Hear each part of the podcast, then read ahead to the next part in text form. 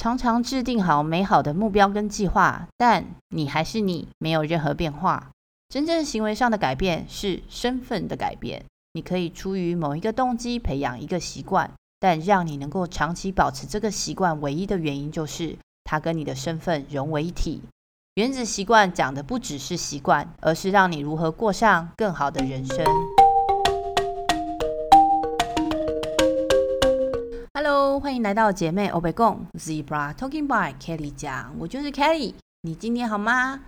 去年回台湾的时候，在成品的畅销书架上，对，就是去年，我拖了非常的久，现在都已经年底了。去年的时候我回去，然后我真的看到非常多想要看的书，然后跟自己想推荐的书，但 anyway，我知道我可能暂时先不要买。Anyway，我去年去诚品的时候，我看到非常多人就是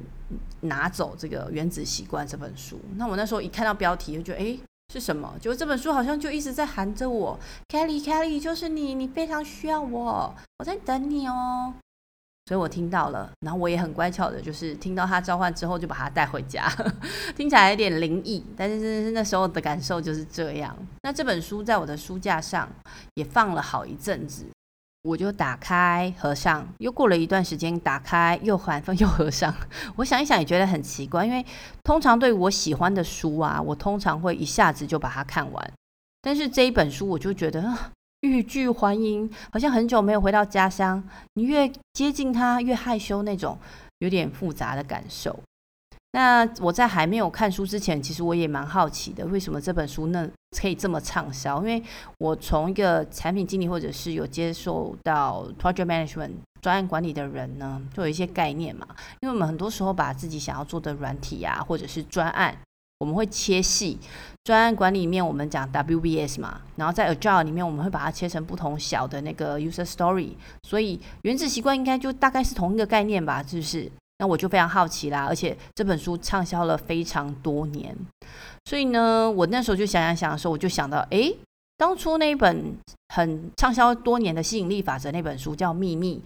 很多人都说他们不要去读，可能是类似的哦，因为我有一些朋友告诉我，看完《秘密》这本书之后，他们觉得这是一个。很傻的概念，说什么你当你真心渴望某样东西的时候，全宇宙都会帮助你。他们觉得很傻，但我有另外一群朋友，他们看完《秘密》呢，他们发现这本书改变了他的人生。我其中有一个朋友，他买了非常多本，就是一大箱吧，放在他的后车后车厢里面。然后他就看见朋友有兴趣的话，就会送给他们，就非常的有趣。那我自己后来一边读，认识了《原子习惯》，它这个书里面提出的一些架构啊、方法，其实就比较能有概念了。那就会知道为什么在成品书架上看到这本书的时候，可以感应到这本书的书魂在呼唤我。因为全宇宙都在提醒我要建立好习惯啦。如果你是第一次听到我 podcast 的朋友，这个频道是我自己对生活、健康、家庭主妇、熟女话题跟职场五十三的分享。如果你喜欢我的 podcast 的话，也希望你可以在 Apple Podcast 给五星评价，我会很感谢你的。好啦，那我们就开始吧。我知道很多人都已经分享过这本书，也有很多人分享这本书的感想跟书摘。虽然我自己花了一些时日看完了，又觉得好像没看完，而且我一边看的时候我还贴很多标签，我不知道你们会不会这样，因为通常我没有这么多标签，反正就是看完就过去了嘛，再看下一本就好了。但我这本书我做了很多的记号，所以我终于看完这本《原子习惯》的时候，我真心的推荐大家买来阅读，然后跟我一样把自己觉得很有啊、感觉的片段呢标记下来，因为下次再读的时候就可以比较快速的去提醒自己。提示自己，这样是的，我觉得这本书可以把它当做一个实作手册，因为作者 James Clear 呢，他根据科学实证的方式哦，包括认知科学还有行为科学，去建立了这个习惯的四阶段模型，然后再去演化为行为改变的四个法则，这些就可以让我们从不一样的角度去思考自己的习惯。我自己看一看，觉得呃某一些部分。跟底层逻辑那本书有一点点相关，因为系统性的思维就可以让我们去了解架构，然后去了解关系跟关系背后的一些规律，那你就可以比较能够专注在这个系统上，那这个系统才能去协助你成功，又或是让你失败。那我觉得原子习惯就是组成这个系统的一个基本的元素。所以简单说，就是要从系统思维开始，然后我们就把这些基本的元素组建好呢，那就可以去完成自己想做的每一件事啦。那这本书其实是一九年出版的，大家去看到去书局看到这本书的时候，应该就已经看到它已经很多年都在畅销榜上。那这个原因呢，其实前面有讲到，但是如果你不想看这本书也没关系，你还是可以买回家，因为。你不理他，你放在书上，我觉得这本书也可以呼唤你，这样可以提醒你要你去建立当下你很想要，就是很希望能够建立的好习惯，就跟我一样。然后啊，我觉得这本书的副标题也很不错，他说善用复利效应，让小小的原子习惯利滚利，滚出生命的大不同。很明显的就是用大家就是现在很喜欢用投资理论来勾引读者。复利听起来就非常的厉害啊，然后再累积到那个生命层次的这个 push 呢，虽然我觉得就是为了行销，但其实我觉得这个副标题下得非常的精辟。那作者他其实是长期投入在习惯这个领域，我就很纳闷，你想说，哇，原来习惯这个领域看起来小小的，然后要花这么多时间去研究。那因为他自己其实一直都有在网络上分享一些文章，除了用科学理论当做一个基础之外，他其实是提出这个实作的方法嘛，让每一个人都可以用他的方法来建立一个好的习惯。当然，我觉得我也相信有些好习惯，只要你建立之后，可以改变你的人生。比如说，有的人建立了运动习惯啊，变得更健康了，那当然你也可以更掌握自己的人生，那也可以让自己变得更幸福。这个就是我很想要建立的那种正向的循环，所以不管是工作、家庭，还是就是自己个人想要达到的目标，我相信都是很能够用他的方式来做的。那这本书提出了四大步骤，叫做提示、渴望、回应、奖赏。概念上我觉得应该不难，因为多数的人就会抓到一个重点嘛，就是要做。所以作者的长期实践啊，就有更多的技法。可以去协助我们每一个人去改善自己，又或者是像我常常半途而废的那种人，我觉得很实用。那除了我自己受惠之外呢，我觉得我还可以去帮我儿子改善不同的行为，因为我觉得很多的父母很多时候都不太知道怎么样去跟小孩沟通嘛。那我们要怎么引导他呢？怎么协助他呢？我用他的方式好了，提示、渴望、回应跟奖赏。我可能就是贴一个呃小朋友很想要的礼物。然后跟他说，如果你早睡早起，每天早上七点起床，晚上九点就睡觉，你就可以得到什么样的礼物？他看得到，所以这个提示很明显。那还有一些渴望，跟他说，哇，这个东西好好玩哦。接着他就开始回应了，他的回应就是他会配合你希望做到七点到九点的这个作息。那等到他真的都做到，假设一周，那你就会给他这个礼物，得到奖赏，他就会知道哦，下次当你要引导他的时候，他很轻松的可以完成你引导他的这个动作，而得到奖赏。慢慢的习惯建立起来了，那他也可以更规律、更健康，对吧？刚刚讲的四大步骤：提示、渴望、回应、奖赏，这个 cycle 的循环，其实好像看起来是一个一连串的动作。但是没有开始，一切都是枉然。可能大家就会依照就是作者的思路跟逻辑，就开始去思考：诶，我有什么想要建立的习惯？像是减肥瘦身，像是运动，就是我自己很想要做的啦。但是我知道万事起头难，所以大家可能需要从一些比较容易完成的小事开始。像我自己都会说，我自己是三分钟热度。其实就像是作者提到的，靠意志力的必定会失败。因为很多时候我们看到有趣的事情啊，或是很厉害的事情，我就会想象，哦，我也好想这样哦。对，就是想象嘛。拿减肥来说，有人说，哎，我每天一六八，三个月瘦下来十公斤，听起来这么简单，那我应该也来试试看吧。结果两天我就开始觉得，哈，不能吃早餐，我好失落。第三天我就没有想要做了。等到月底回顾的时候，自己的目标都没有完成，然后下个月又重复。我自己一边讲就觉得，哎呀，我的习惯好像很糟。所以作者建议的方式，其实就是我们需要让习惯简单到简单到没有意愿都会做。就举一个例好了，我们想要执行一个习惯，就可以用比如说明确的时间跟地点跟要做的事情来增加执行的成效，就是或者是用那个习惯堆叠的方式去落实这个养成。我觉得是一个比较实用的方法，就像。在你的意识里面埋一个讯号哦，你如果做了 A 就要做 B 这样，比如说拿起杯子就要喝水，穿上运动服就要去跑步，或是像我现在每天早上起床，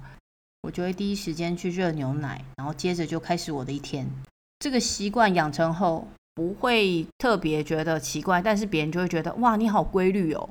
这样子。我觉得这是一个就是蛮好的一个方式。那又或者是我现在正在训练，就是啊，只要我开始看剧，我就要开始做深蹲，就是把它绑在一起。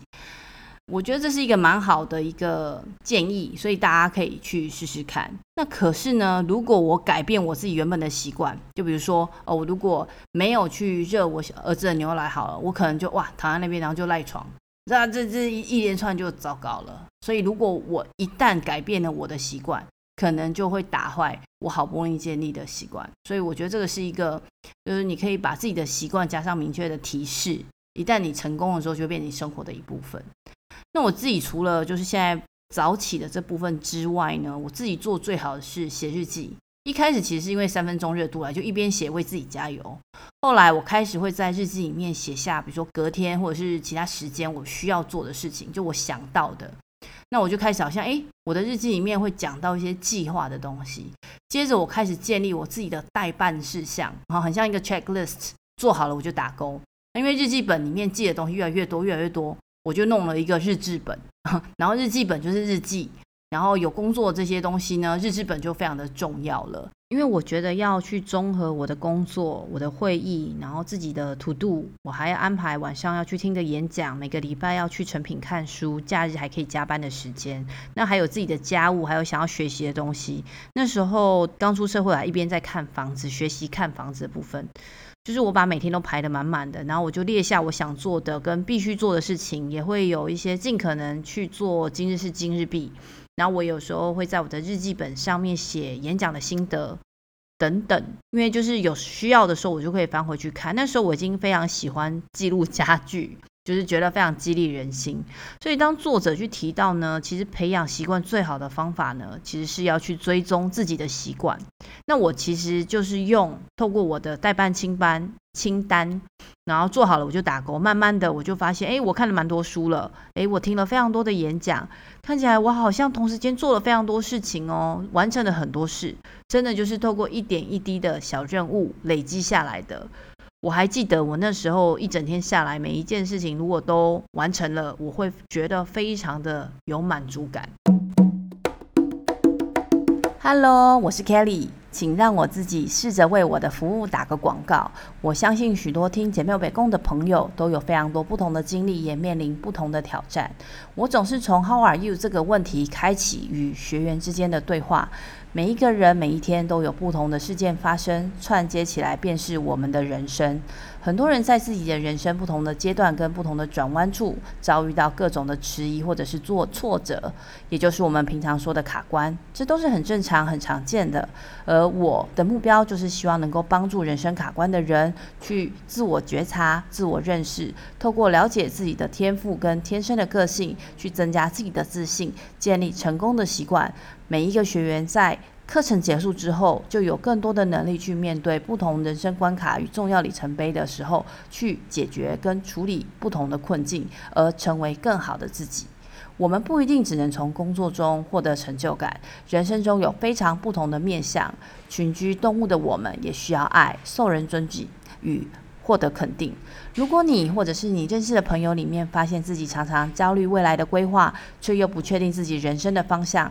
想要做，却又常常无法顺利的进行自己想做的事情，又或者是面临着人生中重大的选择，需要有人能够协助引导。我现在推出了短期的人生教练服务方案，透过一到四次的咨询，我会手把手的帮助你自我觉察、认识自己，一步步找到人生的指南针，创造自己独一无二的人生蓝图。当别人问你 “How are you” 的时候，你能自信的回答他：“我真的很好。”不管遇到人生任何的情况，每一个人都能继续乘风破浪、披荆斩棘，享受自己理想的人生。请到我的 IG Kelly Chen d a c o 私讯我，姐妹有北共的听众都能享受一次免费咨询哦。刚刚讲自己的例子，我相信每一个人或多或少都有一些坏习惯或者是好习惯。我们多半没有意识的建立了这些习惯，所以要重新开始，又或者是去建立新的习惯，会有一些困难。拿写日记来说好了，这是一个我在做 life coaching 里面一定会有的一个作业。我发现呢，很多的人刚开始面对写日记这件事情来说，第一个可能会觉得这件事情非常的困难，因为不知道要写什么，又或者是他忘记写了，又或者是我不知道从哪里开始。然后，但最后一个是我觉得好难坚持哦，所以很大多数的人都没有办法连续写到七天。所以呢，其实我们就可以利用学习原子原子习惯里面。James Clear 他提到的行为改变的三个层次来做，从改变结果、改变过程到最后要改变的是身份的认同。我讲的日记看起来像是让新行动去轻而易举，从记录我们的生活延伸到待办的事项，然后我同时间做了记录跟计划嘛，这个生活的同步。但是其实让行动轻而易举背后的概念，不是只叫你做容易的事。而是要你尽可能的让做这些长期累积下来会有回报的这些事情呢，这个行动会比较轻松一点，比较不用花力气。我大部分都是睡前写日记的，然后再重新去检视啊、检讨我一整天做的事情，就是重新检视一个礼拜，又或者是一整个月的时候也是有的。然后就是一直去调整步调，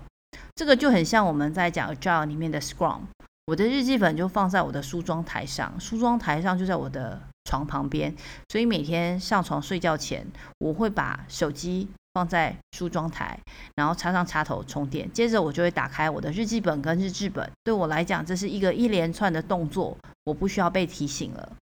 还有另外一个比较不容易的事情，就是好像开始这个习惯要能够持续，这件事情不容易，因为刚开始建立习惯的时候啊，我们讲单靠意志力。就会变成三分钟热度，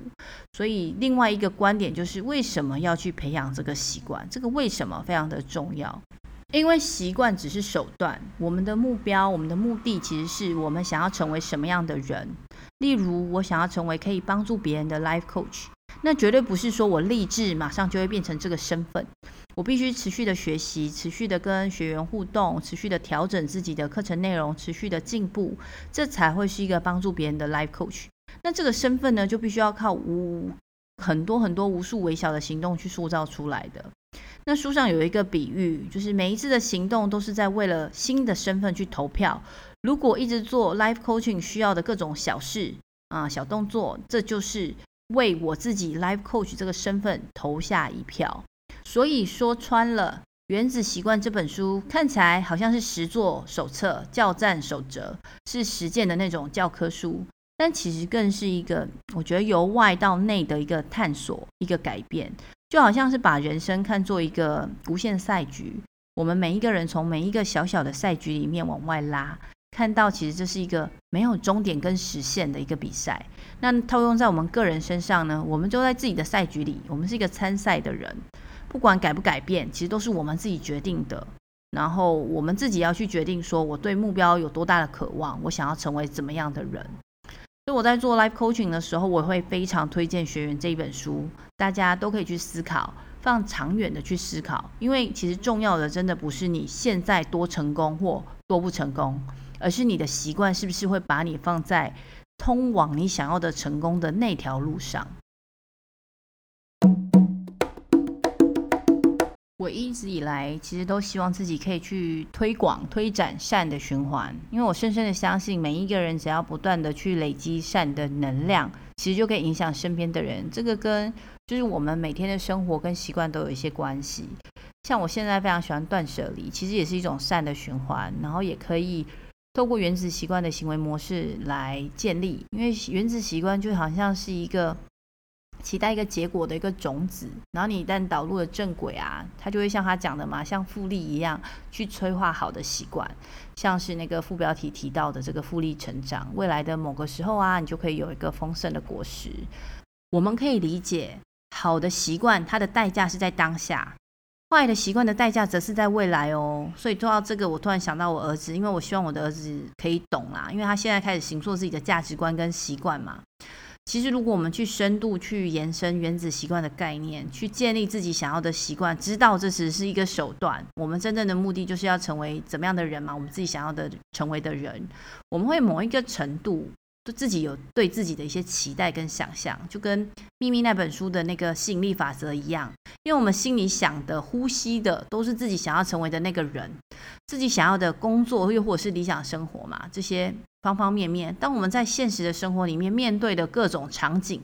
其实就会很容易去带领我们往自己想要的方向前进。这个就跟我们一开始有提到的，当你真心想要某样东西时，全宇宙都会帮助你的。而且作者提出的认知科学跟行为科学，所有的行为都要受解决问题的欲望去驱使。那行为经济学是什么？就是时间不一致性嘛。就是当大脑对于报偿的一个评价随着时间不同就不一样。那当下是确定有的，当然就会带来的行为的改变会大于未来可能有的一个动力。